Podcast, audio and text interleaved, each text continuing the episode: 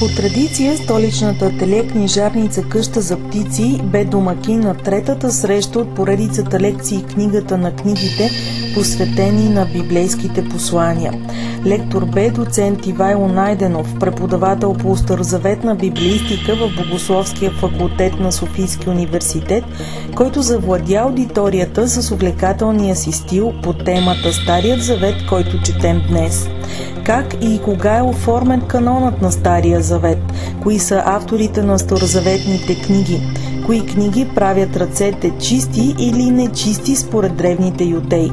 Преди обаче да даде отговор на всички тези въпроси, чуйте какво отговори доцент Найденов на въпроса кое в началото на професионалния му път го провокира да насочи своя изследователски интерес именно към старозаветната библиистика.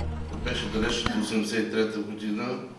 Аз съм след кандидатстване в средно учебно заведение на море в Несеба има попска станция. Тя не е попска, но там почиваха поповите, затова се казваше попска станция, нали, нормално, логично. Та, там се срещнах с професор Оджан, който беше ученик на баща ми. И той седна на пясъка до мен един ден и почна да чета някакви разни странни знаци за мен. Тогава разбрах, това е еврейско писмо и събудиха някакви такива интереси в мен. И по-късно, когато исках да уча економика, не ми дадоха, защото родителите ми не бяха членове на партията. Тати ми каза, иди в Духовната академия, там поне това, че съм поп, няма да ти пречи. Е, и така някакси сгубиха нещата. И там видях отново професор Вълчанов няма как да не заобича Стария Звет, като виж професор Вълчанов. Това е просто не, не е възможно, така че това е може би причината да, да, да тръгна по този път. Иначе как попаднах тук, това не сте ме питали, но аз си кажа.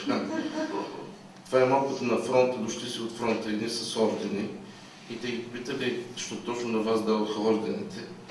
А те отговорили, смените ги избиха, стативите избягаха и останахме ние. Значи Димитър Поп Маринов му явно далеч не иска да идва, другите от тук не кандидатстват, да и аз дойдох тук, но толкова е хубаво, че не съжалявам. Напротив, вече ми се иска да идвам и втори път. Е, темата, нали, мога да се продължавам вече. Аз защото така съм свикнал 45 минути правя, че просто така съм ми устроен часовник. Значи, първо съм адски изненадан, че студентите, които не идват на лекции в университета, идват тук. Ще си отметна все пак. Да. А, това е, не знам, хубаво, може би. Тук ми харесва повече, нали? Ами, така е, Богословския факултет с тези дъски, душемети, грозни стени.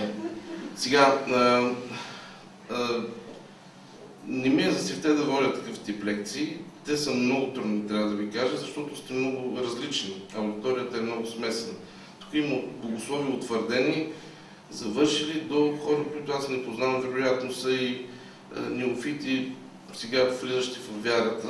Такава публика е много трудна, защото, както казваше пак моя професор, много е трудно или много е ненормално да стреляш зад целта и пред целта, трябва да стреляш в целта.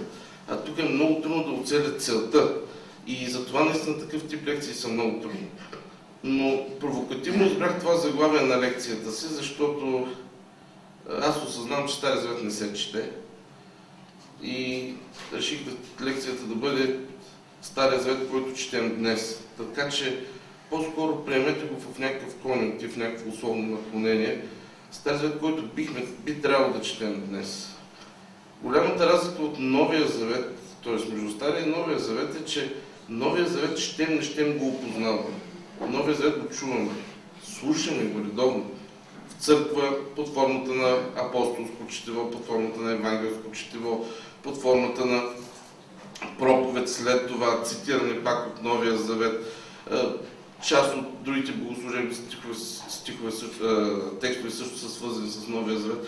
Новия Завет е част от нас. Той е част от нашето ежедневие. Гледаме филми, свързани с Новия Завет, сюжети на книги. Стария Завет остава някакси непознатия Завет.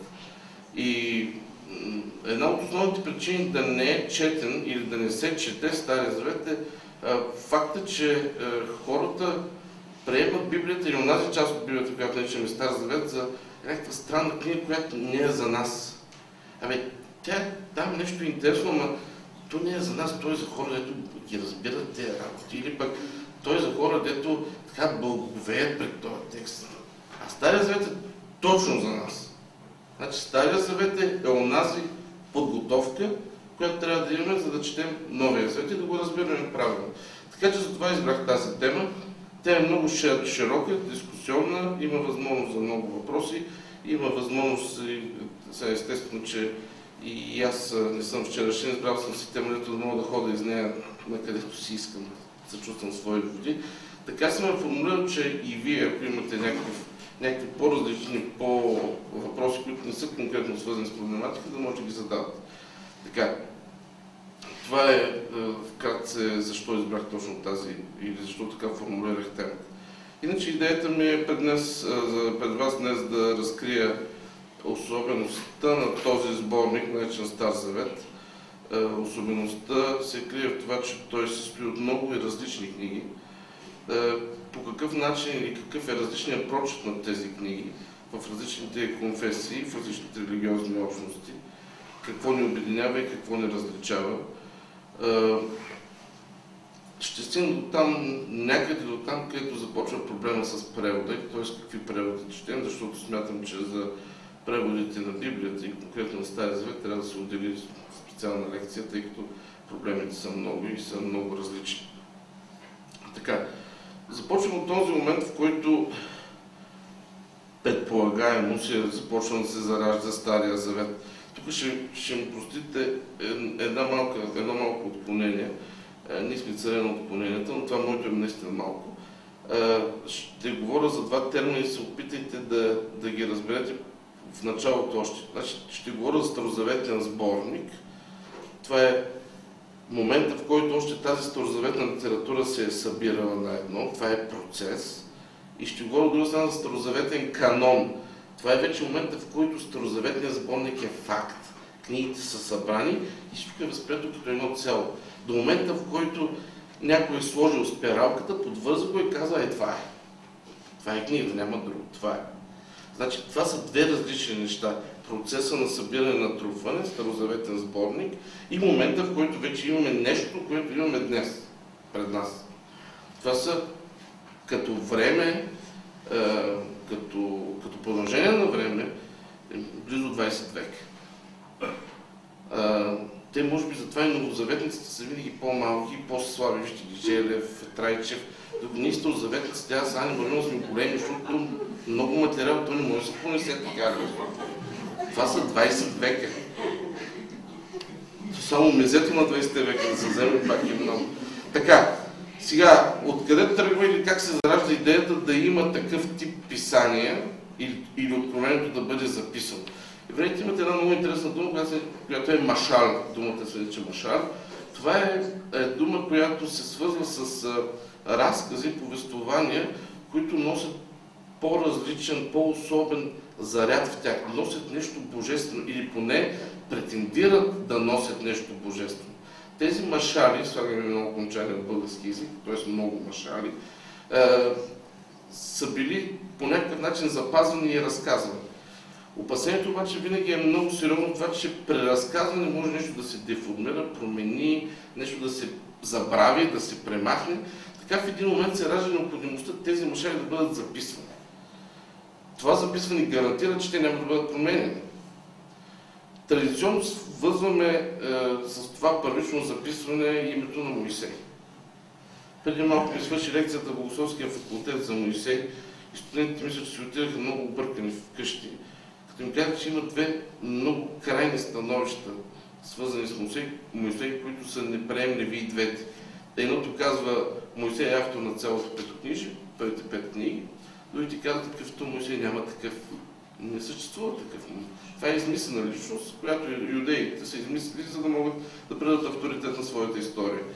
Значи, да, православното богословие по принцип не си пада по такива крайни формулировки и хипотези а и не е редно, не е разумно, не е научно издържано. В крайна сметка, наистина Моисей бихме могли да свържем с първите записвания на определен законодателен исторически материал. Законодателен материал вече може би се сеща, става дума за 10 Божи заповеди, а исторически материал всичко това, което той описва, това, което се случва в пустинята. Та не си представяйте Моисей като някакъв майстор на разказа, който сяда и надълго и на широко редактира, приписва и къса съответните там глини таблички или острахи, парчета от глини съдове, на които вероятно първоначално се е пишел. Той е записал основни неща, основен материал, който основен материал, минавайки през времето, ефекта на снежната топка, натрупва около себе си допълнителен исторически материал. И така в крайна сметка се оформя една, един сборник от пет книги, което е начин Моисеево Петокнижие. Това трябва и това е основата на Старозаветния сборник. Като го разказах така кратичко, с натрупването като снежна топка, това не е процес минал през една зима. Това е процес, който трае, ако приемем хипотетично, че времето на Авраам е около 20-то 20 столетие преди Христос, ако поставим Моисей някъде 14-13 век, и окончателно този сборник е приключен през свещеника Ездра, живеещ 5 век преди Христос, значи става дума за времето от 20 век преди Христос до 5 век преди Христос. Значи около 15 века свързваме с развитието на Моисеевото петокнижие. Първите пет книги на свещеното писание на Стария Завет. Битие, изход, Левит, числа, закон. Не на в този сборник, сборник казвам, защото е от пет книги, може да откриете различни следи от различните епохи, което и гарантира правотата на моята хипотеза, че не моя, на хипотезата, че това се е случило постепенно. В това петокнижие има думи, които не са от времето на Моисей. Има обяснение на географски термини, понятия, местности, които не са от времето на Моисей. Било те да са от царския период, пророческия период. Например, формулата тогава у Израиля нямаше цар. Такова изречение може да се напише само когато в Израил вече има цар. Тоест, ако приемем, че царския, царския период започва от 1012 година с коронясването на Саул, то при всички положения тези думи са вмъкнати в Моисеевото петокнижие след този 11 век или краят му. Тоест, в Моисеевото петокнижие имаме една Моисеевска ядка, едно Моисеевско ядро, което е допълнено по-късно от различни редакторски ръце, за да имаме Моисеевото петокнижие такова, каквото имаме днес. Каква е причината то да се появи? Бъдете ли мене говоря за 5 век. Тук може би ще се наложи един линк, защото не знам до каква степен сте наясно с историята на Древен Израел, но израелтяните попадат в Вавилонски плен. Това е един класически е, хронологичен момент или момент от хронологията, който е фиксиран като година 587 година преди Христос, т.е. 6 век преди Христос. Те попадат в Вавилонски плен, след което след едикта на Кир Персийски, между 540 и 539 година, те са освободени и се връщат в Юдея. Връщат се в една разрушена, останала почти без никакви следи на живот, земя и трябва да възстановят начина си на живот.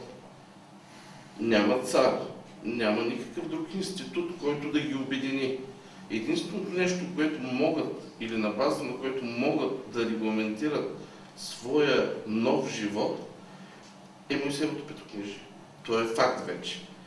Значи, по тази причина във времето на Ездра, именно това е след връщането от плена, имат нужда от един вид конституция.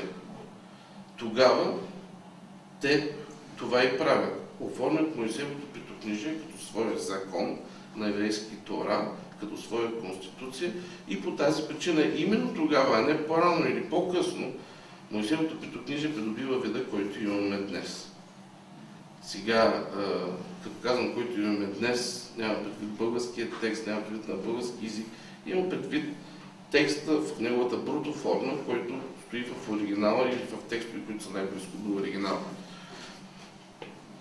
Това Моисеево петокнижие според юдейската представа представлява една трета или една част от целия Стар Завет, който те условно разделят на три части, затова казвам една трета.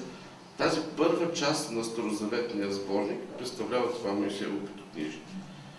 Следващите книги след Моисеевото петокнижие, не знам дали знаете тяхната последователност, отворите съдържанието ще това са Исус Навин книга, от съдийските книги, известни още като Самуилови книги, Продължавам нататък през другите исторически книги, Ездрани, Емия и прочие.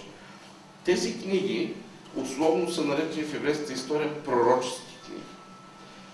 Обърнете внимание, тук има леко разминаване. Ние наричаме в нашата традиция пророчески книги книгите на пророците. Исаия, Еремия, Езекил, Данил, това не сте малко.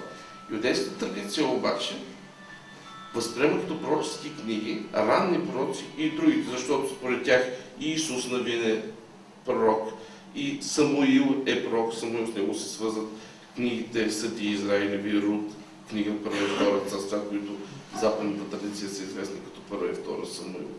Този пророчески дял, значи тези книги, които принадлежат на този втори дял от Старозаветния сборник, се, се пишат, те са в процеса на написване, но още не са окончателно оформени, т.е. не са минали през последната си редакция. Отварям една скобка, за да ви улесня. Може би трябва да си помислите за, за линеарната функция автор, писател, редактор. Автор е този, който произнася словата. Писател е този, който записва. Редактор е този, който предава на тези записани слова окончателния вид. Един пример. Пророк Еремия е пророк на живото слово. Той върви, проповядва, той е постоянно движение, той е хвърлен в затвора, хвърлен в кладеници, така нататък. Той проповядва навсякъде, но не пише. Писател на неговите книги се явява неговият ученик Варух. Значи автор Еремия, писател Варух. Имаме обаче една късна редакция, една късна ръка, която в крайна сметка прави от тези събрани писания една книга, която да могат хората да четат и да разбират. Защото иначе то би било просто нахвърлени слова или някакви нахвърлени авторски бележки, а то трябва да стане текст, който да може да се чете в синагогата, в храма, от, за частна употреба и каквото и да е. Така че винаги си мислете за този процес, през който трябва да мине всяка една книга. Автор, писател, редактор. Малко да се върнем назад, ако вземем за Моисеевото петокнижие. Кой е автор на Моисеевото петокнижие? И там има много автори. Там има един Бог, който съобщава своята воля, десете Божи заповеди. Там има един Моисей, който записва своите преживявания, когато вижда или когато среща Бога. Там имаме едно предание, което се е натрупало вече, народа предава, разказва. Авраам, пък после беше Исак, пък после беше този Йозеф. Тоест там има много авторство. Писател, вероятно Моисей, с подпомагането на други. Знаете, че, или вероятно сте че когато Моисей странства в пустинята своя народ, задачите му са толкова много, че той не може да свърши всичко. И избира един съвет на стареите от 72 човека, които да му помагат по време на странстването в пустинята. Да отсъждат кой е прав, кой е крив, спорове и прочее. Защо не, вероятно, именно тези хора се занимавали с записването на всичко това, което се е случвало. Естествено, под зоркия поглед на Моисей. Или вероятно на неговата сестра, тъй като знаем, че все пак си, трябва и някоя жена да наглежда нещата. Така, но Мариам, безспорно сериозна, сериозна роля играе още в, роля, в, в, по време на цялото странство в пустинята. Така, Моисей или съответно някой около него писател и редактор Ездра 5 век след Христос. Почти всички книги Стария Завет могат или трябва да бъдат реконструирани по тая линия, за да може да се изясни тяхната историческа съдба. Кога започват, вероятно, кой ги записва, кога обаче окончателно са оформени. Защото има книги, които много рано са написани, но много късно са окончателно оформени. Псалтира, например. Има много ранни псалми, с много ранна датировка, Давидови псалми, които обаче много късно са били оформени, именно защото са били използвани в храма и по тази причина се е наложено да бъдат редактирани и оформени, те имат много късна редакция. Та, вторият дял, пророческата литература, тя е съществува дори вероятно паралелно с Моисеевото петокнижие, но все още не е преживяла този трети момент на редактиране или окончателно оформяне. Сега, кога това е станало, много трудно може да се каже, но на благодарение на един неканоничен текст, предговора към книгата на примътност на Исус Син Серахов, който вероятно е писано в началото на втория век преди Христос, вътре се споменава няколко пъти Сирах младши го наричаме условно, защото той е наследник на автора Сирах. Ние се нарича Сирах дядо, другия го наричат Сирах внук, условно в науката. Така както и в предговор се казва всичко записано в закона, Моисеевото книжие, това е първата част на сборника, която е факт до 5 век след преди Христос. Пророците с голямо П, това е втората част от сборника, известно на еврейски като Невиим, Неви е пророк. Значи закон, пророци като основни думи с голяма буква написано и останалите книги. Тоест, има и друга литература, която обаче още няма този окончателен вид, който имат другите два дяла. Тоест, втори век имаме това указание. Не знаем кога преди това се е случило оформянето на втория дял, но определено между 5 и 2 век се оформя този дял пророческа литература. Пак повтарям, към този дял, освен класическите пророчески книги, които ние сме склонени да наричаме пророчески, влизат и... Не се чували? Аз почвам да фъфля, като се умра и да плюя, така че тук с камера. така. А, сега, казах ви, че юдеите възприемат Старозаветния си сборник като съставен от три дяла или от три части. Остава да видим какво става с третия дял. Тоест, кога в крайна сметка целият Стар Завет, казах в началото, мислим за сборник сега, защото все още събираме нещата, кога този сборник окончателно е приключен и е станал канон, който трябва да четем днес. Е, това беше горе-долу задачата, която се поставихме. Намираме се вече във вторият предхристиянски век. Имаме зад нас Моисеевото петокнижие като закон, като Тора, закон, имаме пророческите книги. Остава третия дял. В третия дял влизат книги като Естир, Псалтира, Парлипоменон и за най-голямо наше очудване, може би книгата на пророк Даниил. Ще кажете, защо Даниил не е във втория дял пророци. По една много проста причина – Книгата на Данил е много ранна книга. Съв около което живее пророк Данил е 605 година преди Христос. Тогава е взет в плен от Навуходоносор. Книгата на пророк Данил обаче се стои от две части. Едната част е писана в първо лице, т.е. самия Данил пише за себе си, най-вероятно в неговото време.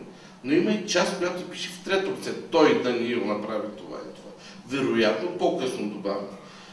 Интересна става тази книга едва около 166 година преди Христос, когато за юдеите настъпва едно много силно време, сега тук не ми се иска да влизам в тези целите между особици, антиохийци, т.е. Селевкиди Птолемей, битките след Александър Македонски и прочее, но така е, че втория, средата на втори век е много тежко време за юдеите. Селевкиите взимат властта, това са наследници на Александър Македонски, които се намират в Сирия и днешна Сирия, Дамаск и правят положението на юдеите много тежко и започва да се говори за така наречената мерзост на запустението юдейския храм е превърнат в физическо светилище.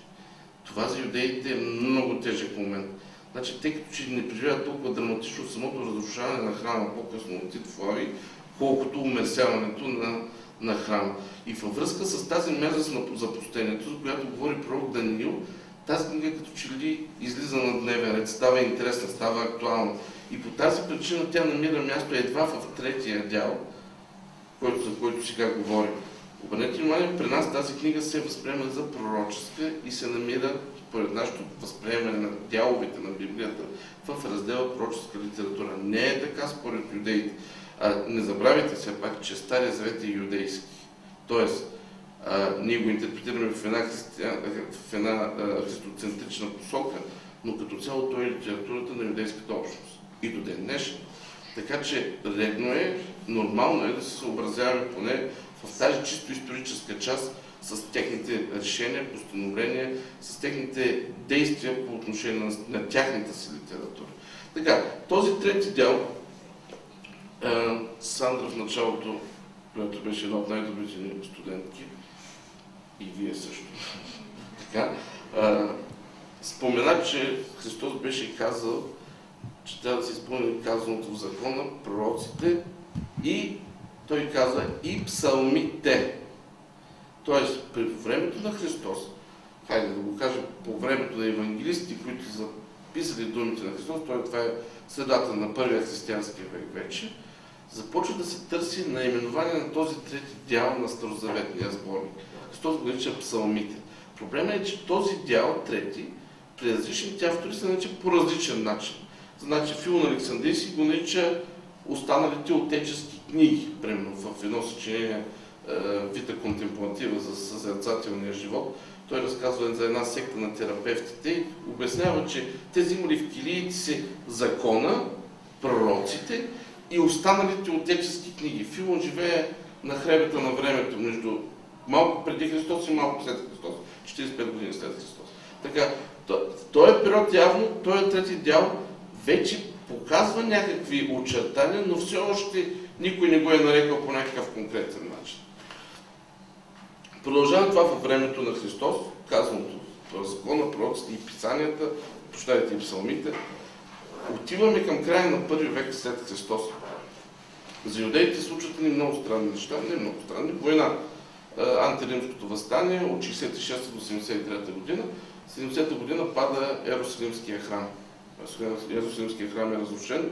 Юдеите нямат държава, нямат храм, нямат Бог. Значи според юдейското схващане, Бог, техният Бог Яхве, пребивава в храма. И то някъде е ковчега на завета. Това е неговата табуретка. Той си седи там. Това е много е, странна представа, но е такава. Той стои вътре, понеже никой не бива да го вижда, само един път годината си влиза първосвещеника, къди, къди, къди, къди, да може да е облак, да не се вижда нещо, влиза вътре в света и светих и излиза. Това е единствената среща с Бога в голям дим, за да не го види лице в лице, защото който го види в лице лице, умира, нали? Така. След разрушаването на Иерусалимския храм, те нямат Бог. Тоест, той няма къде да стои пред тях. Няма къде да отседне пред тях.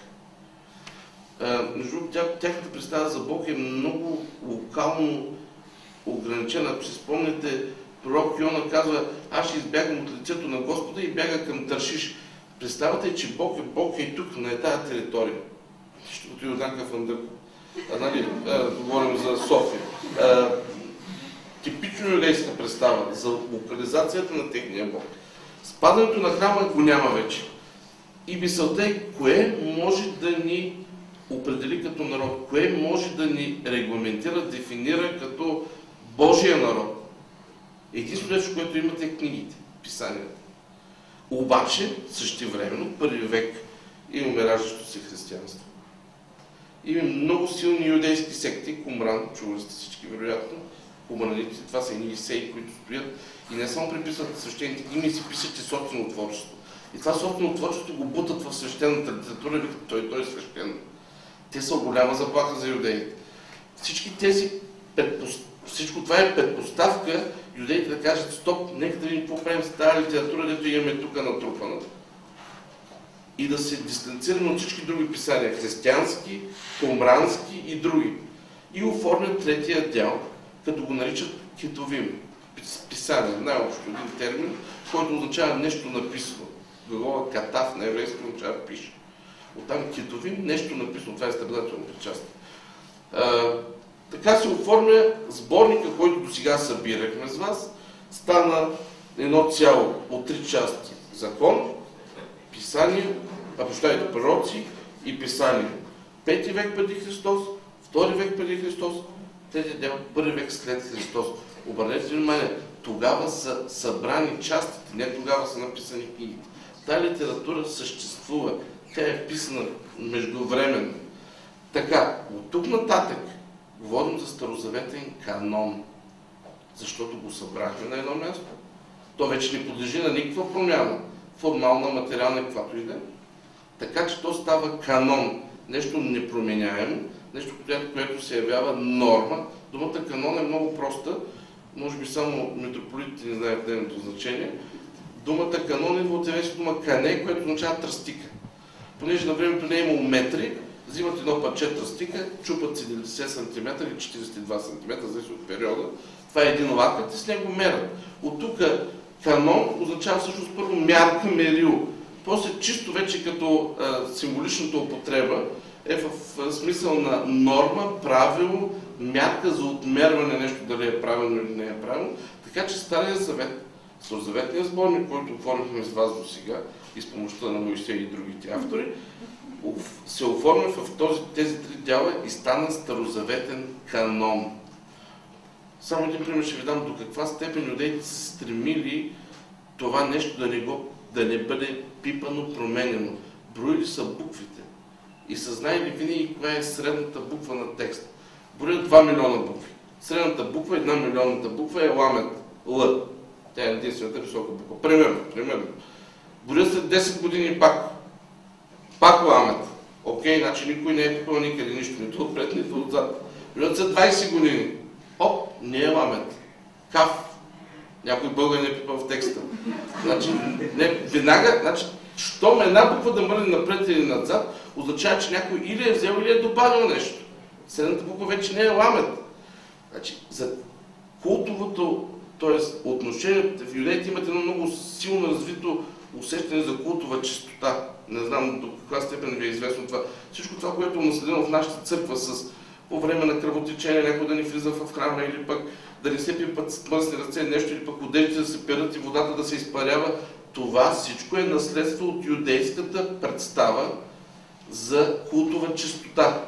Значи, то е свързано с докосването, с запазването на текста, защото за тях той е божествен. Той има божествен происход. Нали така започнах в началото. В началото беше един машал, един, едно предание, в което има нещо божествено. Тоест, той е един божествен продукт, който няма как и не бива да бъде оскверняван, чрез докосване, пипане и прочее.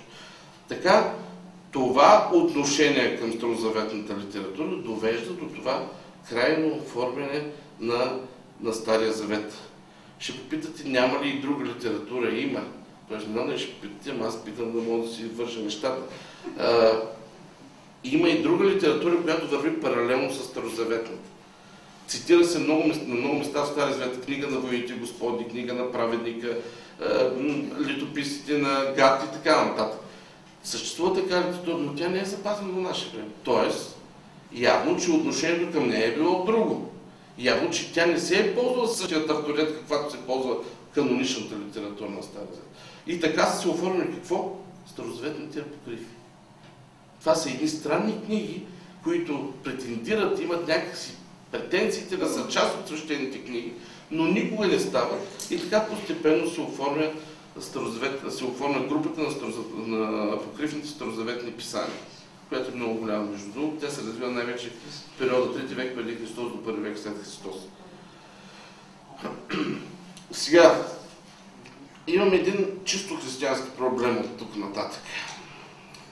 Този проблем е свързан с езика на Библията. Има време.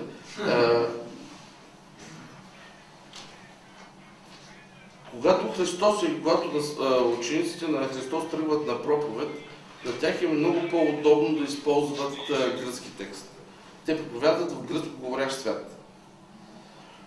В този смисъл, във времето на Христос вече съществува първия превод на гръцки език, известен като Септуагинт. Той е продукт на, Александ... на Александрия и на юдеите, които живеят в Александрия. Проблема на юдеите, които живеят в Александрия, е това, че те живеят в един елистически контекст и имат съвсем различно отношение към това, което се случва около тях. Те са малко... Значи, опитват се да бъдат малко по-възвишени, малко по-божествени от юдеите.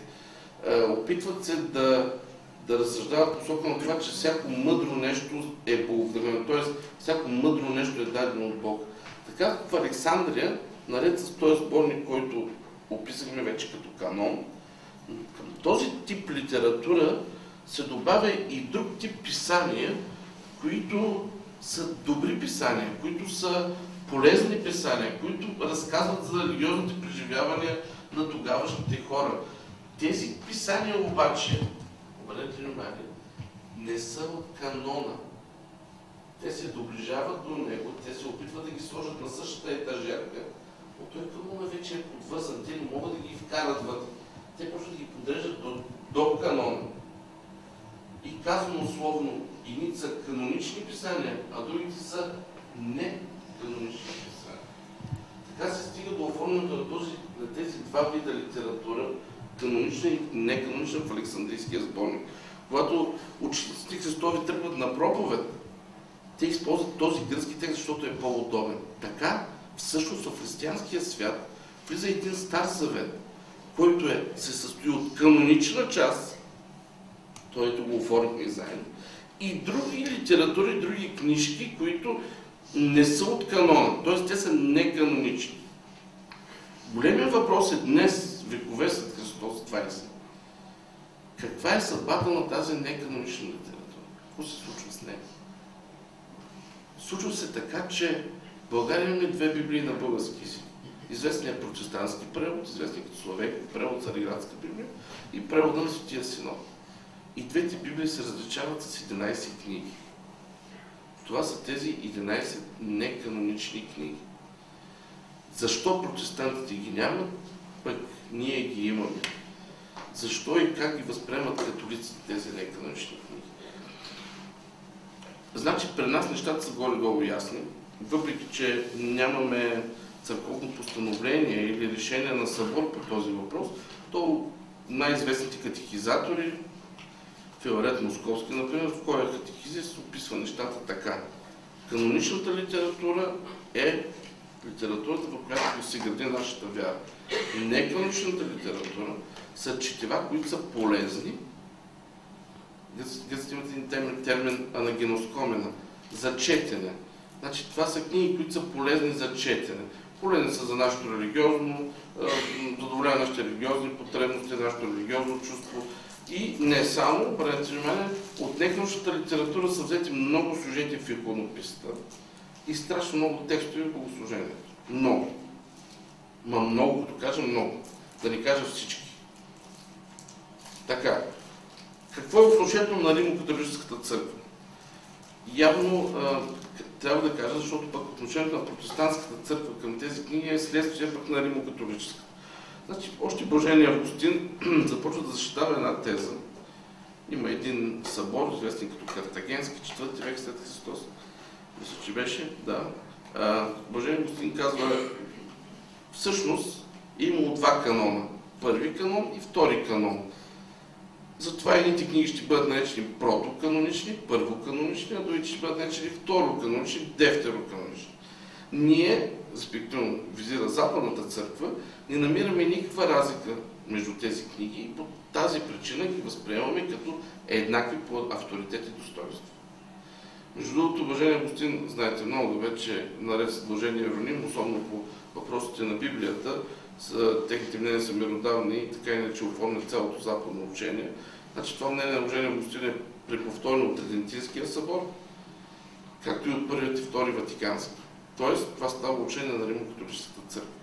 С течение на времето обаче след 1600 година в, в, в протестантските общности тези книги категорично отпадат от библейския сборник. И така, в наше време, библиите ни се различават по това, че протестантската библия, тези неканонични книги, не съществуват. А ние спрямо Римо, като църква се различаваме с това, че например, при истинска, истински случай, един професор по догматика, жена Барбара Ханес Левен, изгради тезата си във връзка с един проблем, изцяло върху научна литература и за нея това е догматически издържано. При нас това не може да се случи. Ние приемаме каноничните книги, книгите, които е, носят нашето спасение или които са база и основа за нашето спасение. Това, са, това е различното четене на Библията днес и това е, може би, не може би, това е обяснението защо, например, в България Римокатолическата общност или представителите на тази църква четат синодалния превод, защото там могат да намерят своите дефтероекономични книги. Те не ползват протестантския превод, защото той за тях е в непълнота. Та четем един стар завет или трябва да четем един стар завет, в който нашата традиция, отразена в синодалния превод от 25-та година, се съдържат 39 канонични книги, такива каквито юдеите са ги възприели. Според нашата традиция ги делим обаче на законоположителни, исторически, пророчески и учителни книги. Те ги делят в три дела, както казахме, закон, пророци и писания. Ние четем тези старозаветни книги, плюс родилите се в най-вероятно голяма част от тях, въпреки че има такива, които в Палестина са написани като Исус Син Сирахов, плюс появили се към тях допълнителна литература, влезнал чрез Александрийския сборник в нашата или в християнската традиция не канонични книги. Освен това, само още една скопка, да знаете, много често виждате едни звездички отдолу под текста, пише този текст е този текст е взет от гръцкия, примерно, или някакви такива подобни бележки, или пък тази книга е написана на гръцки език. Освен тези 11 неканонични книги, имаме и включвания в някои от каноничните книги, които са неканонични части. Например, книгата на пророк Даниил, ако я отворите в различните традиции, ще видите, че някъде има до 12 глава, а другаде е до 14 глава. 13-14 глави са неканонични по тази причина. Съществуват в изданията на синодалния превод, но не съществуват в изданията на протестантската Библия.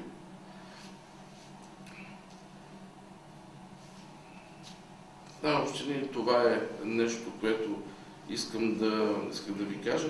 Сега, тук някъде, където свършва Стария завет, тук някъде започва Новия завет. Голямата, големия въпросителен е дали има нещо общо свършването на старозаветните или оформянето на старозаветния канон с началото на новозаветния канон. Дали християните не са казали, вижте какво направиха юдеите, дайте да направим ние също с нашите новозаветни писания. Това е един въпрос, който остава отворен и който може би по-нататък, ако се стигне някаква дискусия между новозаветници и старозаветници, бихме могли да влезем точно в този преход. Той е много интересен, защото всичко се случва в един и същи момент. Всичко се случва горе-долу на едно и също място. Става дума за двете, най- двете най-сериозни монотеистични религии. дали има някакво влияние? Безспорно има. старозаветният канон, такъв какъвто го оформи с вас много лекичко, лесничко, всъщност не е толкова лесен процес.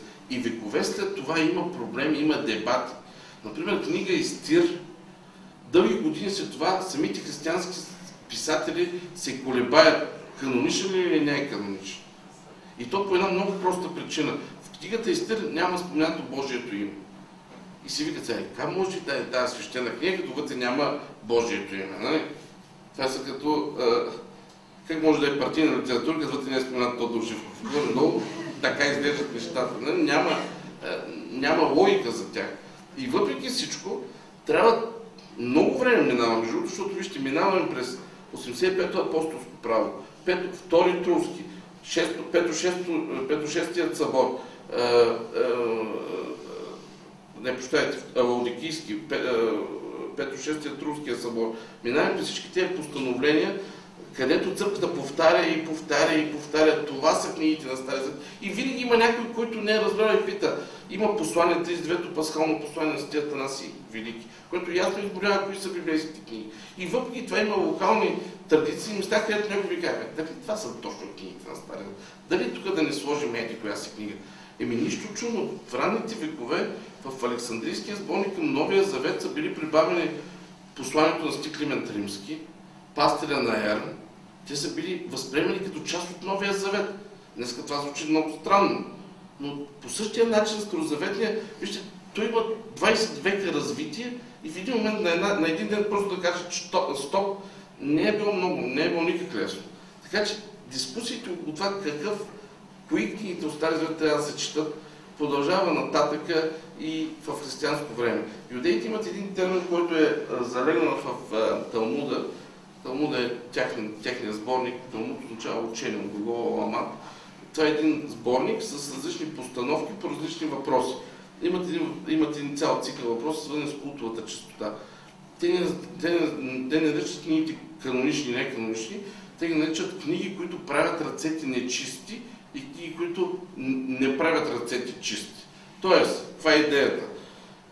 Ако една книга е свята, канонична, свещена, вдъхновена, ако я докоснете, с това сте нечист. Трябва да се измиете, защото може да докоснете нещо профанно и да принесете свещените флуиди от тук върху профанното, върху микрофона, например. Тоест тази книга прави ръцете нечисти. Тя е канонична, тя е боговдъхновена книга. Тя има такъв термин. Та, там, в самото юдейство, има дълги спори дали книгата на Исус Син Сираков прави ръцете нечисти или не ги прави ръцете нечисти. Тоест, канонична ли е или не е канонична? В крайна сметка се утвърждава идеята, че това е неканонична литература, въпреки че и до ден днешен това е една от книгите, които най-много се използват. Така или иначе, този, тези, това го казвам, за да, за да почетая, че процеса на оформянето на старозаветния сборник и преминаването му в канон не е никак лек, както за юдейската общност, така и пък за нас, християните, които по някакъв начин се явяваме наследници на тази литература. Тя не е наша. Ние просто я приемаме от тях. И затова, каквото и да казваме, както и да говорим за Стария Завет, призовах да не забравим, че това е юдейска литература, да не забравим, че те си имат техните си съображения за приключване, за оформяне на Стария Завет, затова той да изглежда точно така и прочее, а не да, не да е по някакъв различен начин. Техните стремежи да предадат божественост на този текст са толкова големи, че те измислят специални букви, разтегнати букви, които пишат там, където остава празно място в нали, върви папирус или пергамента, пишат и остава празно място. Има опасност някой да отиде да добави нещо, не, нали, особено с нашето развито усещане за изкуство в туалетните и така нататък, не пишем навсякъде, стени и прочее. Те тази дупка я запълват като разтягат буквата, последната буква толкова много, че да заеме цялото място. Да няма опасност някой да добави нещо. Порече мене за, за какви тънкости развити, само и само да се опази свещеността на този текст. И затова казвам, ние трябва да много внимателни, когато говорим за Стария Завет, защото те са го опазили, те са го завещали такъв, какъвто е. И ние наистина трябва да се съобразим с това нещо. Та този е Стария Завет, който, който се опитваме да четем днес и който трябва да четем днес. Поне като обем, като съдържание, като вид литература, е, видове книжнина, тук нататък, понеже не знам кой какво е разбрал, кой докъде са му познанията, предполагам, че някой му дойде малко, някой му дойде много, така че питайте си вие. Може ли? Да, заповядайте. Какви са разликите между превода на Петко Славейков, който е 1800 и не помня точно 1870 Да, и а, превода на, после, и после редакцията на банкото лингвистическо време. Това е разликата. Аз казах началото, че за превод предпочитам да говоря друг път. А, не знам каква е разлика. А има ли разлика между двете? Сигурно има разлика. Значи, аз понеже участвам в най-новия превод на Библията, който вече е готов и трябва сигурно да излезе всеки момент. Искам да ви кажа, че а, значи, разлики има. Обаче искам предварително да се разберем, че разликата не е нещо лошо. Значи, става дума за много прости неща. Езикът е най-динамичната система. Ако почнете да разглеждате преводите на Библията от самото начало, ще видите, че горе на всеки 100 години се ражда необходимост от нов превод. И това не защото Библията се е променила, а защото езикът се е променил. По тази причина много вероятно, не много, задължителна е, е, задължителна е промяната на текста от по време до примерно 30-те години, когато се правят първата или втората ревизия протестантите. Нормална е тази ревизия, дори би казал задължително. Пример. 25-та година, превод на Светия Синод, има думи от сорта на заворка. Знаете какво момче? И аз не знаех. И почна да търся какво означава. Но тази дума стои вътре. И като четем текста, какво разбираме това? Дали дали ще го четем на еврейски или на български с думи, които не познаваме, какво значение има. Тоест, ние не разбираме. А идеята е, Христос казва, идете научете всички народи. Тоест, писанието има за цел да ни научи нас, ма като не го разбираме, какво ни учи. Тоест, преводите не се появяват, защото другите са лоши. Преводите, новите преводи се появяват, за да могат да предадат текста на говоримия в момента език. Така че аз наистина искрено се надявам вие да не се притеснявате от нови преводи. Вие трябва да се притеснявате от тези текстове, които са вече неразбираеми. Нашите деца не разбират текста от 25-та година. Заявявам, че имам две деца и съм ги пробвал. Не го разбират. Нашите деца не разбират старите падежни форми. Омо, емо, примерно. Нашите деца не са свикнали езика да мирише на нафталин. За нас това може да е голямо усещане привилегия да говорим така странно, но те не са свикнали. Така че при промени задължително има. То няма да има логика да има друг текст, ако няма промени. Но промените по никакъв случай, аз в никакъв случай не ги възприемам като лоши. Тоест, трябва да се види какви са промени. Може не всякъде да са уместни. Аз не мога да говоря за всички промени. Но така или иначе, промени смисъл на отразяване на новите реалности на новия език са задължителни.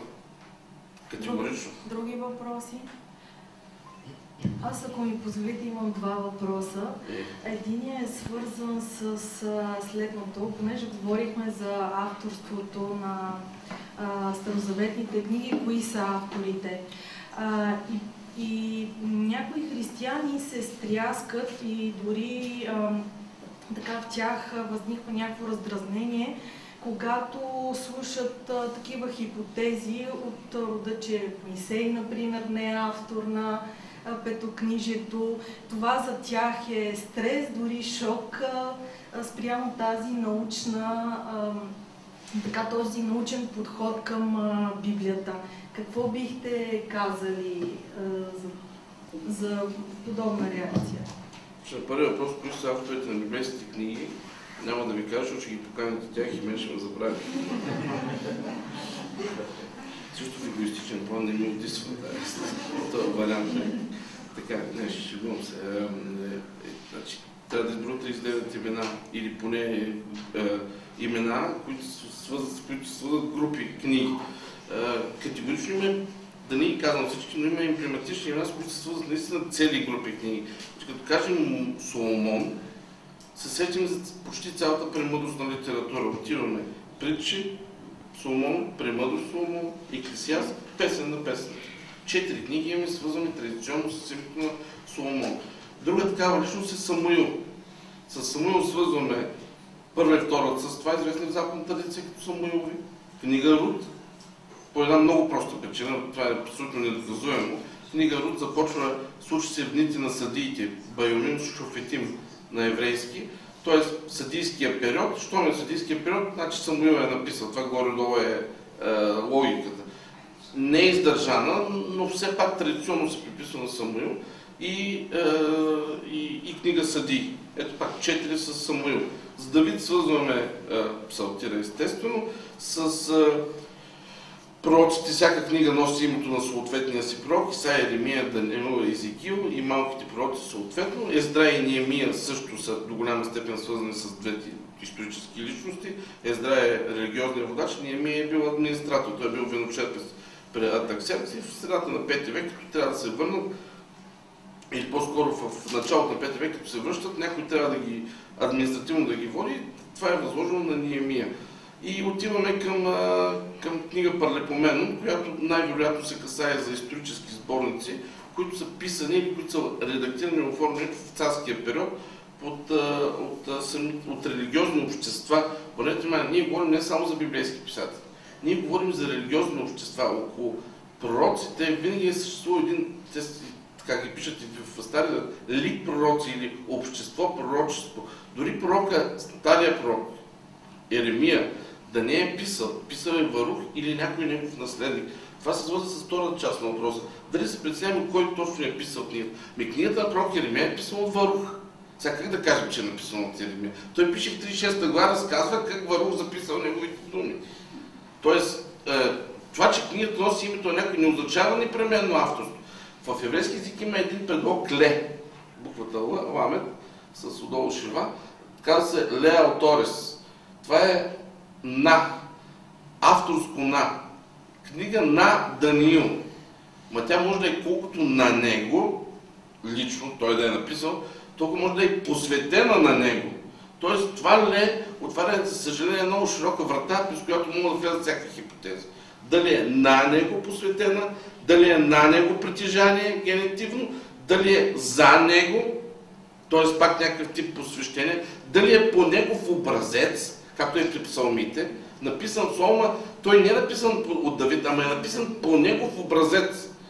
Това са различни варианти. Така че за, за авторството се говори много трудно и много прецизно и никой не бива да се смущава от това нещо. Исаия, книгата на пророк Исаия, огромна книга от 66 глави. Огромна. В която ясно личат пластове. Значи първата част се говори по един начин, втората по друг, третата по трети начин. Първа хипотеза. Писал е Исаия през различните години и в различните години по различен начин светоусещането му било и различни думи използват. Човек пише по един начин. Както пише в началото, така и накрая. Слоготливен си е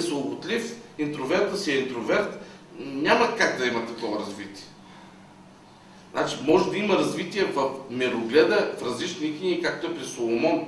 Започва с песен на песните Влюбен, търси живота, пие му се вино, там други неща му се правят. А, а, а умира се Крисиас. И вика, без суета на суетите всичко е суета, в крайна сметка.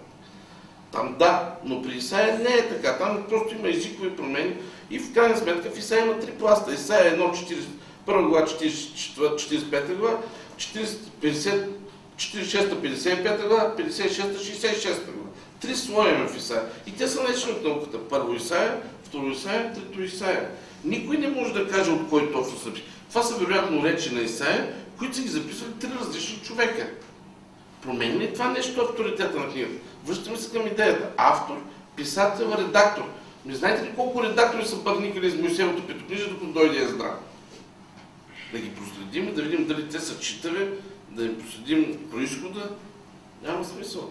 Е, Йосиф Лави се опитва да вкара едно фарисейско сващане, кои книги Аджаба са канонични. Той казва, книги, които са написани от богоизбрани мъже, книги, които са написани в, в, в обещаната земя и книги, които, а, и които са появили до, до секването на пророческия дар, т.е. времето на Малахия.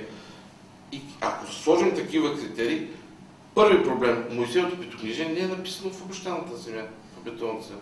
То е написано, вероятно, в пустинята. Затова, нека да ни поставим човешки критерии. Там, където божествените вече са утвърдили нещо. Безсмислени са. Нищо няма да ни доведе това нещо. Сега да се опитваме, той въпросният митрополит Филарет, какво е казал? Страните, дето поставим ние човеците, те не стигат до Бога. Те са си нас между човек, те такива паравани, като в туалетната не се виждаме какво правим един друг. Това са такива. Нека не се опитваме и в библейския текст да поставяме такива. Няма смисъл. Още един въпрос, само ако според, може би именно човешки критерии, някои културолози, а, учени пък казват нещо друго. А, ами, книгата на книгите, Библията не ни съобщава някакви нови истории, така да се каже новини. А, да речем историята за потопа, Вселенския потоп, може да открием в а, Шумерския епос на Гилгамеш, а, сюжети, които може би са преповторени. Какво бихте отговорили на тези? Ами, лоши културолози. Финал ти говорят, след да се чуем какво да знаят.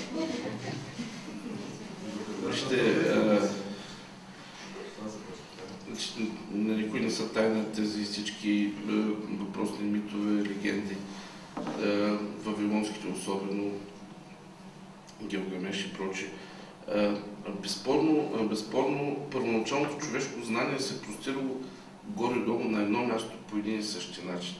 Ако се върнем към темата за сенанското разсеяние на народите, той родът е бил човешки, е бил един. Всеки през разпъсването си, е, всеки си е помъкнал част от преданието по някакъв начин. Нормално е тези предания да се приличат. Още повече, нещата, както са разказани в битие, първите глави, е, според мен няма тук човек от вас, който да си ги представя точно така, както са разказани там. Значи, това е един образен език, който съвременният автор е използвал за съвременниците си. А, битие първа глава и Дух Божий се носеше над бездната и я мътише, буквално глагола Мерах ефект, глагола Архав, мътя. Вижте, е, битие звучи абсурдно. Ако битие го четем днес с нашите познания, с, с, с това, което ни е като информация в главите, е, ние ще сметнем автора за идиот. И, и нещата, които пише за невероятни. Е, но не бива да го четем така, както не са разсъждани. Трябва да го четем така, както е разсъждал онзи човек. Номада, който не познава нищо друго. Стадото, птицата, гнездото, яйцето. Вижда, че птицата лежи на яйцето, хоп, отдолу излиза пиленце няма фирма градус, нали? няма такива работи. Има чудеса, които стават странни неща. И този, който описва раждането на света, се опитва да го опише с тези неща. Дух Божий мъти. Точно думата е мътя. Духа Божий стои на праматерията, така я мъти. И хоп, отдолу почва да се ражда живот. Това е представата на тогавашния човек. Тези представи са, пак повтарям, еднакви за различни човеци, защото те са тръгнали от едно място. И всеки е помъкнал нещо със себе си от това предание. Ако има повече фантазия, го е развил в някаква посока. Ако има по-малка фантазия, не го е развил. Ако има така качеството да послъгва, малко го е пораздул, вероятно. И така се раждат различните митове на различните народи от там нататък. Затова не е, не е ненормално да имате един и същи происход като, като, като разказ, като факт, но, но по, по различен начин са разказани. И в същия този библейски разък битие, ако го четете нататък, земята произведе злат трева. Земята е Бог, тя произвежда сама. Така, така стои в нашия текст. Земята ражда. Не Бог, земята ражда. А то в текста еврейски стои и накара Бог земята да произведе злак трева. Има едно специално построение в еврейски език Хифли, се казва, в което имаме първопричина и извършител на действието. Тоест, самият текст, първо, на, на иноевропейски езици, тези, тези неща звучат невъзможно. Значи, повярвайте, чел съм и, и немски преводи, и английски, и с нашите. Няма как да се преведе това нещо така, както е написано на еврейски. Може би по тая причина се губи голяма част от информацията. Но така че много далеч отидах. Отговор на този въпрос е, че просто човешкият род тръгва от едно и също място. И, и те имат едно и също знание, едно и същи представи, едно и също познание, е, едни и същи, е, едни и същи баби и дядовци са им ги разказвали тези неща. Нали? Слушаме музиката на Балканския полуостров или приказки на Балканския полуостров, те са едни и същи. Малко по-изменени, в Сърбия, тук, там, но са едни и същи. Сме тръгнали от едно и също място. Така че това е нормално. А, значи, тук обаче, перверзното е, че те казват, аха, те са го заимствали, ма няма, що трябва някой да го взаимства. Те тръгват едновременно, който да... Нито един е краде от другия, нито другия от другия.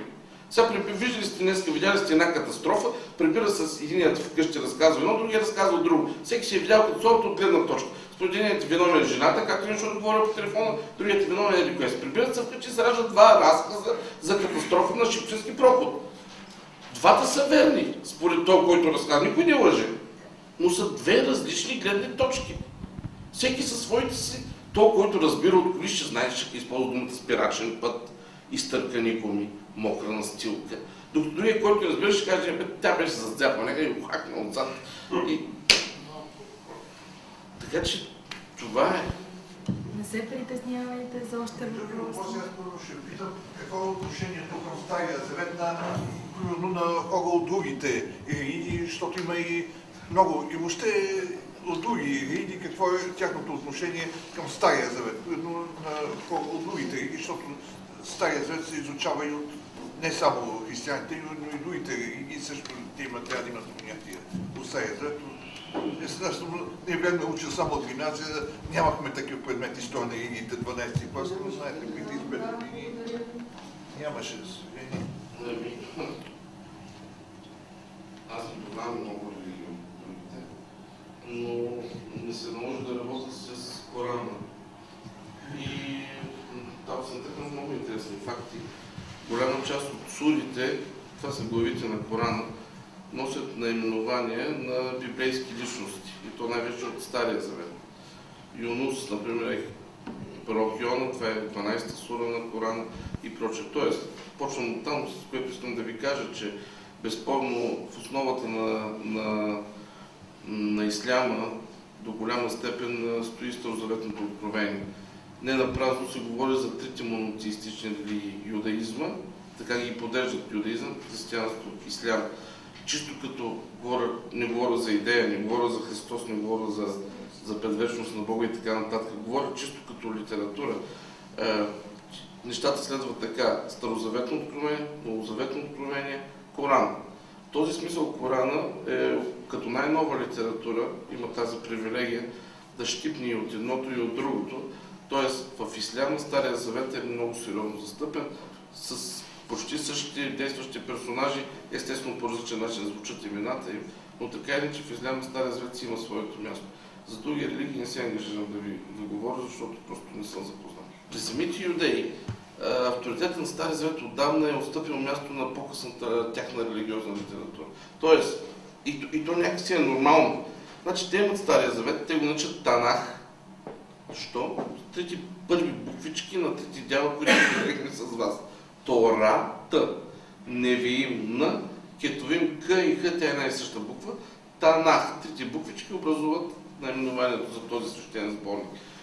Проблемът е, че този старозаветен сборник, който те и до ден днешен възприемат почти статут на Конституция, регламентира, т.е. не регламентира всички възможни житейски ситуации. Т.е. обществото се развива, а писанието остава до тук. Те започват да водят уседнал начин на живот, започват да имат различни политически формации, структури, партии, започват ако щете лихварството, което преди това не е регламентирано и така нататък. Тоест появяват се нови реалности. С появата на тези нови реалности трябва да се появи и нов тип литература, която да ги обяснява. И в този смисъл се появява Мишната, това е преданието, което по-късно е записано, което преминава пък в Талмуда. Има и друг тип литература, Тосефти, Гемари и прочее. Този тип вторична религиозна литература в един момент става много по-актуална и използваема, отколкото самото писание. Така че те си имат писанието, което употребяват в храма, в синагогата, като богослужебна литература, като четива, и същевременно обаче в живия живот за тях е по-актуално това, което пише в Талмуда. И по-важно. И по, бих казал, нормо, нормотворческо. Защото там в Талмуда са заложени нещата, които де факто се случват. А то в Талмуда има такива древни предписания, например, при Гроздобер, колко зърна или какви зърня, ако паднат на земята, да се оставят на бедните и на вдовиците. До такива детайли се стига. Тоест, в практичната част на живота Стария Завет не им върши работа. Върши им работа новата религиозна литература, която се е, развива. Сега, какво е отношението, т.е. те как възприемат нашето възприемане на Стария Завет? Ами, значи, аз съм се наслушал на много неща тук дори се развиват някакви световни конспирации, че видиш, че юдеите си променили Стария Завет, само само да заличат ролята и мястото на мисия. Колеги, а, колеги, прощайте, да, приятели. Това са... Не бива да прекаляваме толкова. Разбирате ли? Просто сега, евреите смили думата девица с думата млада жена, защото искали да подронат авторитет на Света Богородица. Сега, Окей. Може така да се мисли. Но в онова време всяка млада жена е вдовица. А, прощайте, девица. Девица. Ако не е девица, тя не само няма да е млада, тя няма да е жива. Разбирате ли, че някой път се вглеждаме и търсим такива неща, които от наша гледна точка си днес са проблем, съществуват като проблем. Но те не са проблем тогава и никога не са били възприемани като проблем. Кажеш ли млада жена в онова време, в онова общество, то означава девица. Сега може да звучи да смешно в някоя гимназия да го кажеш. Но, но тогава е било така. Защо трябва ние да се опитваме нашите проблеми да, да по някакъв начин да ги вкарваме в това време? Няма смисъл.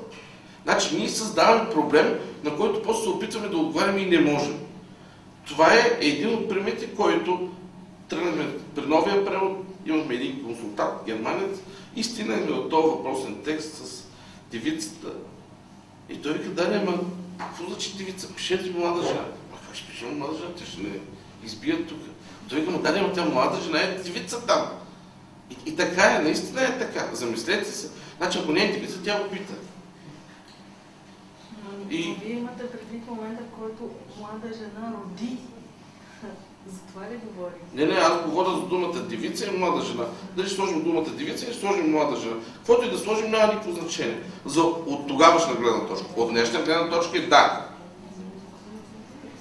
Но тогава не. Затова, връщам се малко назад, преди бях избягал от въпроса, малко замязах на лош студент, който не иска да отговори. Както се казва, въпросът е твърде сложен, това ще кажа твърде малко. От всяка върба свирка не става. Това е един изпит технически. Така, но а, как, как, как те възприемат нашето възприемане. Ми, аз не смятам, че те се притесняват. Значи, тази литература, която аз съм чел, в, библиотек, в Богословския факултет има една библиотека Библика, в която имаме цял сектор юдаистика. Тоест, как юдеите днес пишат за Стария Завет и по какъв начин разглеждат юдео-християнския диалог. Не смятам, че има някакви притеснения. Не, значи, това е осъзнат факт. Християнството от 2000 години. Какво може да се промени от вчера до днес? Нищо. Тоест, те живеят с мисълта, че има християнски свят и ние живеем с мисълта, че има юдейски свят. И, и просто трябва да живеем с тези мисли. И, пак казвам, ние използваме тяхната литература. Не става дума за някакво, едва не някаква благодарност, да ходим сега да благодарим, че имат тяхната литература, но става дума за това, че трябва да осъзнаваме тези реалности и трябва да, да се съобразяваме с тях. Тоест, това, което се случва, те са го правили. Дали ни харесва или не ни харесва, това е друг въпрос. Аз тук не влагам никаква емоция. В момента говоря като научен работник. Ако трябва да говоря като християнин, ще говоря по друг начин. Защото като отидеш в Палестина или по светите земи, той ти плюи в краката и вика Гой, Гой, Гой. Гой е, е обидното наименование. Значи те са Амим и Гоим. Ам е избрания народ, а Гой са езични. Това е като, е, както в Геор в, в, в, в, в Османската империя. Така, значи това е друго. Там вече почвам да говоря доста по-емоционално, даже съм готов на саморазправа. Но, но когато говорим за от научна гледна точка, няма емоция. Тук, тук има факти. И те са такива. Юдеите възприемат нас, християните, като съвсем нормални ползватели на тяхната литература. Сигурно не са съгласни с много хипотези. Знаете, че те много не обичат да им бърникат по земята, не обичат да се докосват до, до разкопки и така нататък, защото това е оскверняване. Така че това отношение малко и ми идваме като натрапници, особено археолозите. Но в крайна сметка в сферата на науката върват ръка за ръка, копът, намират, намират ръкописа, изследват го заедно и заминават. И правят изводите.